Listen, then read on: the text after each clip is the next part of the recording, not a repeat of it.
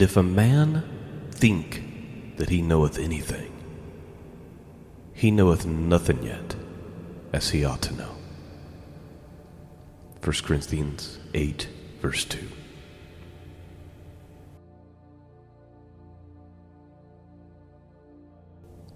Greetings, friends, and welcome back to the broadcast. I'm Sean. Website can be found at scriptureandprophecy.com. That's where you go to find the archives. That's where you go to support this mission of truth. Today we are resuming our study in 1 Corinthians, and we're ready for chapters 8 and 9 this morning. Now, chapter 8 and 9 both deal, well, chapter 8 to start with deals with this danger of having a high conceit, of being proud, being arrogant about one's perceived knowledge. You've heard me uh, quote that verse a billion times, probably on this podcast. If a man think he knows anything, he knows nothing yet that he ought to know. That he ought to know. And one of Paul's frustrations is, and, and this is what's incredible.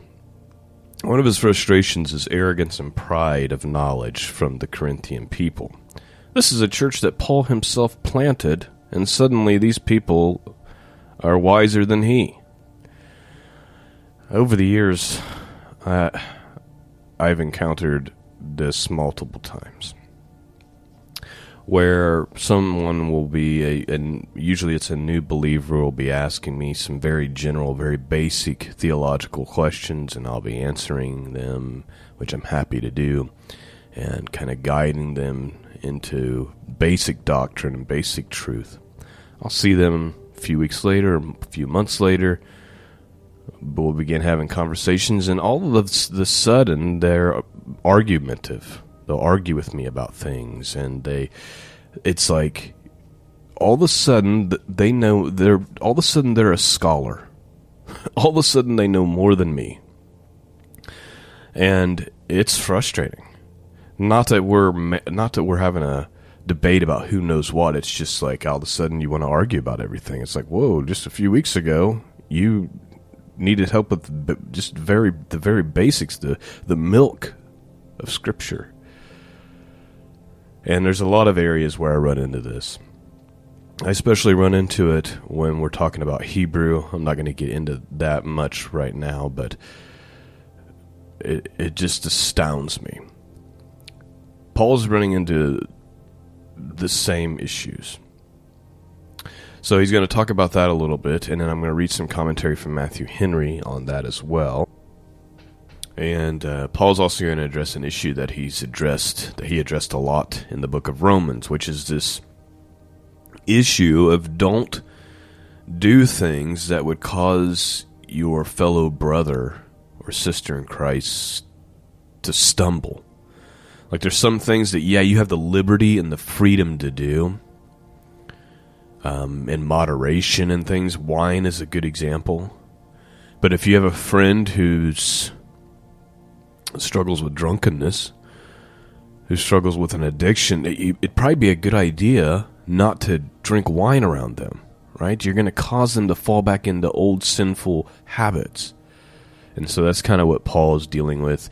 Um, he's the, but the main th- the one that he's arguing about has to do with food and sac- food sacrifice to idols and and things of that issue. So that's kind of what's going on in chapters eight and nine, and I think you'll be blessed by this study this morning. So let's open up our hearts and let's lay down pride and arrogance and uh, the arrogance and pride and the conceit of knowledge, and let's let God's word speak to us and change us. So let's do that this morning. 1 Corinthians chapter 8. Let's begin. Verse 1. Now, concerning things sacrificed to idols, we know that we all have knowledge. Knowledge makes arrogant but love edifies. If anyone supposes that he knows anything, he is not yet known as he ought to know. But if anyone loves God, he is known by him. All right, so right there is what we just had a short conversation with to open up the show. Let me give you just a little bit of commentary from Matthew Henry about this knowledge um, or arrogance of knowledge. If anyone supposes that he knows anything, he has not yet known as he ought to know. Matthew Henry says this. He says, There is no proof of ignorance more common than conceit of knowledge. Let me read that again. There is no proof of ignorance more common than conceit of knowledge. Much may be known when nothing is known to good purpose. And those who think they know anything and grow vain thereon are the least likely to make good use of their knowledge. Satan hurts some as much by tempting them to be proud of mental powers as others by alluring to sensuality. Knowledge which puffs up the possessor and renders him confident is a dangerous as dangerous as self-righteous pride. Though what he knows may be right.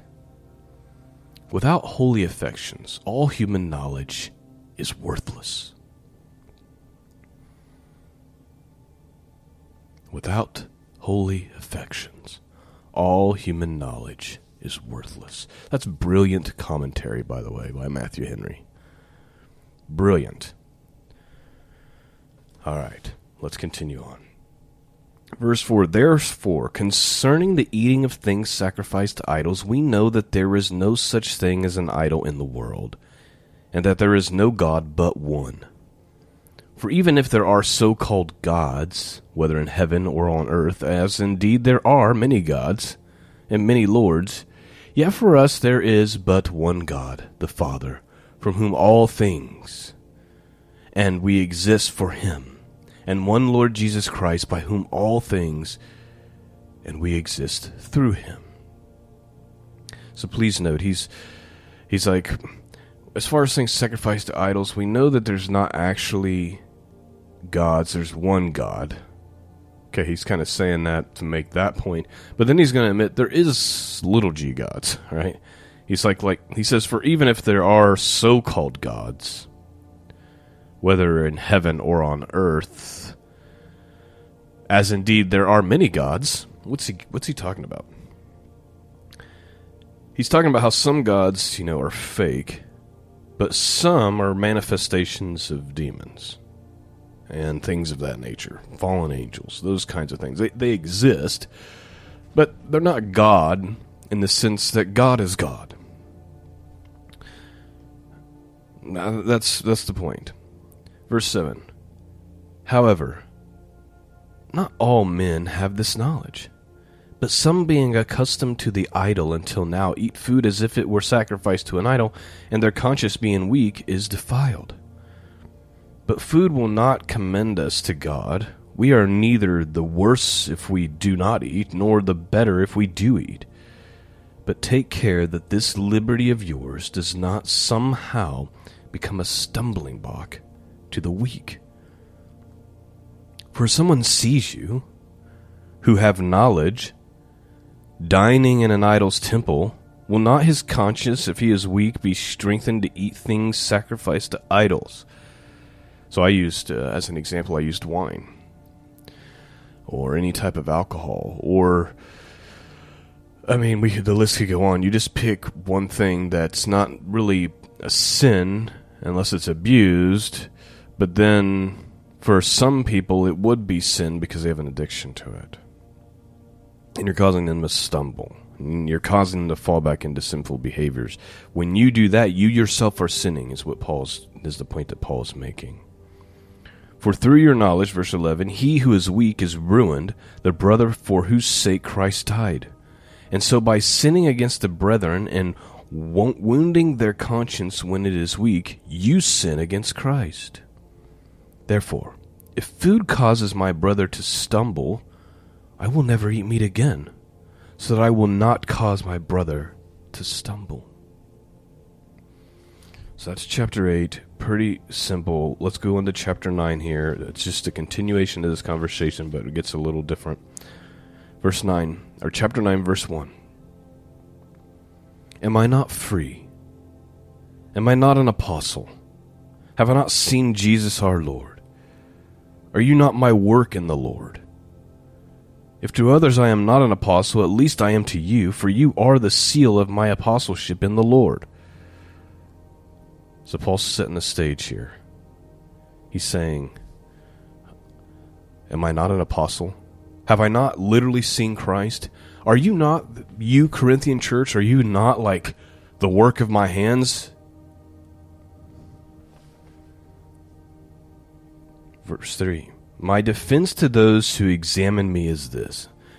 Here's the th- this is what I was getting at in the beginning. It's like Paul has committed his whole life to this. He's set up the church. He's writing to a church that he established. He has seen Christ and heard his voice audibly on the road to Damascus. And then now all of a sudden, these Corinthians are wise in their own eyes, they're puffed up, and they dare examine Paul.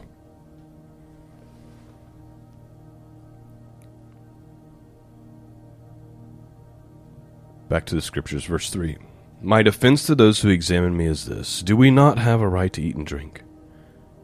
Do we not have a right to take along a believing wife, even as the rest of the apostles and the brothers of the Lord at Cephas? Of the Lord and Cephas? Or do not only Barnabas and I have a right to refrain from working? Who at any time serves as a soldier at his own expense? Who plants a vineyard and does not eat the fruit of it? Or who tends to a flock and does not use the milk of the flock? I am not speaking these things according to human judgment, am I? Or does not the law also say these things? For it is written in the law of Moses, You shall not muzzle the ox while he is threshing. God is not concerned about oxen, is he? Or is he speaking altogether for your sakes? Yes, for our sakes, as it is written, because the plowman ought to plow in hope, and the thresher ought to thresh in hope of sharing the crops. If we sowed spiritual things in you, is it too much if we reap material things from you? What's he getting at? He's saying the the the worker ought to be compensated for the work. He's saying I pour my life into you, ministering to you, spiritually tending to you. Is it so much to ask that you would support me? That's what he's saying.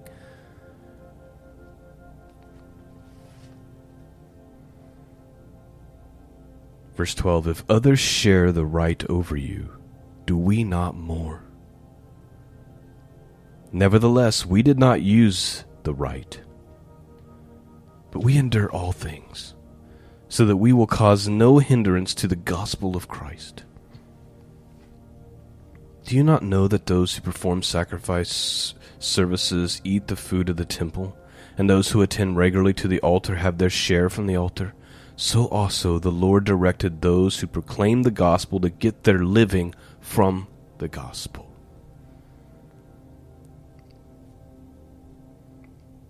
But I have used none of these things.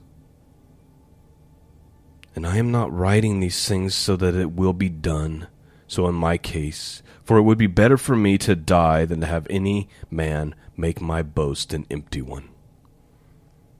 For if I preach the gospel, I have nothing to boast of, for I am under compulsion for woe is me if I do not preach the gospel. You know, in, in no way, shape, or form do I compare myself to Paul. But I will say that the podcast and the work that I've been doing for the last decade has not really been an option. It's it's a compelling.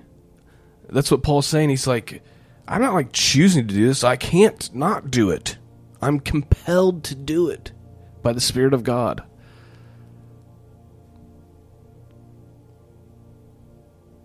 And he's saying, if I if I don't do what the Spirit of God is compelling me to do, then I'm cursed.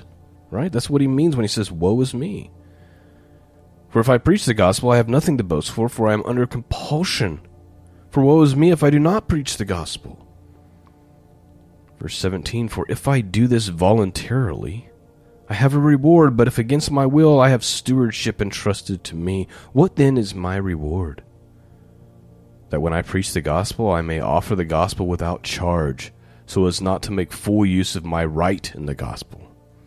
He's saying, even though I have the right to ask to be paid or to be sustained or to be lifted up. He's like, I do, I preach the gospel anyways. Without charge. And there, my friends, is why I don't have paywalls. People can support the, the ministry work, but in no way do I want it to not be obtainable through a paywall. And when I see that, nothing frustrates me more.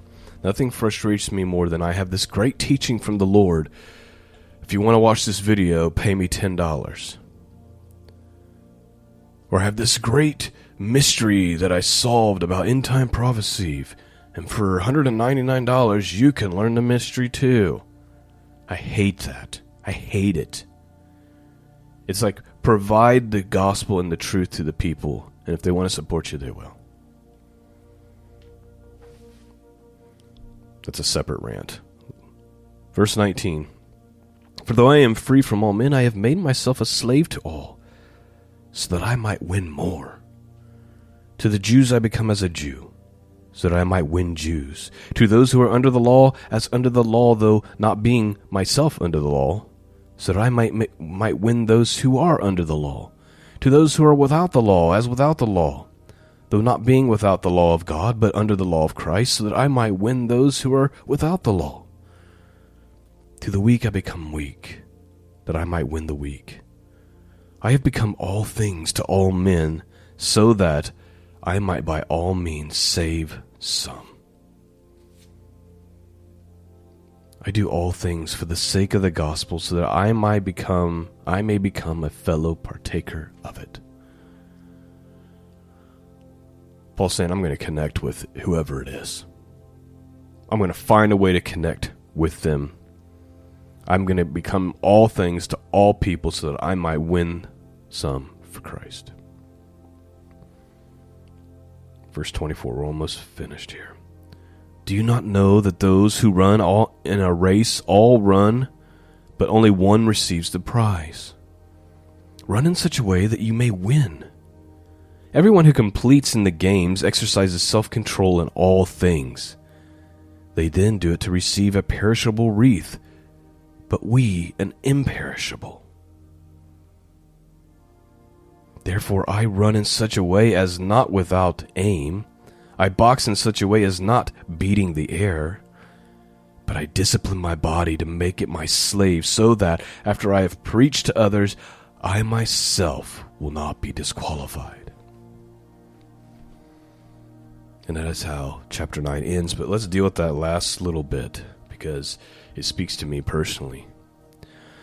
I've spoken to you guys, to many of you over the podcast about how I'm a runner and, you know, still do those things. 41 years old, still competing at a pretty decent level, still training my body all the time, still watching what I eat all the time. That's the point that Paul's making. He's saying, like, those who participate in those sort of things, they have to be disciplined in all areas in order to be competitive. They have to watch what they eat. They have to train their bodies on a daily basis. They have to get proper sleep. Like there's a lot that goes into it to be successful. He's saying, and they do that, like they train and discipline themselves to win a medal that's perishable. It's like, who cares? What is it? It's worthless, right? He said that, but he's saying that ought to be our attitude about the things of God. Like we ought to take our we ought to take salvation and our relationship with God and the kingdom of God and winning souls for God as that serious, where we're extremely disciplined. Where everything about our day revolves around that. Just like an every just like it does for an athlete about their craft. He said, Therefore I run in such a way as to not without aim. In other words, there's a purpose to what I'm doing. He's saying, I box, not like beating the air, but I discipline my body and make it my slave. Why? So that after I have preached to others, I myself will not be disqualified. In other words, he doesn't want to be a hypocrite.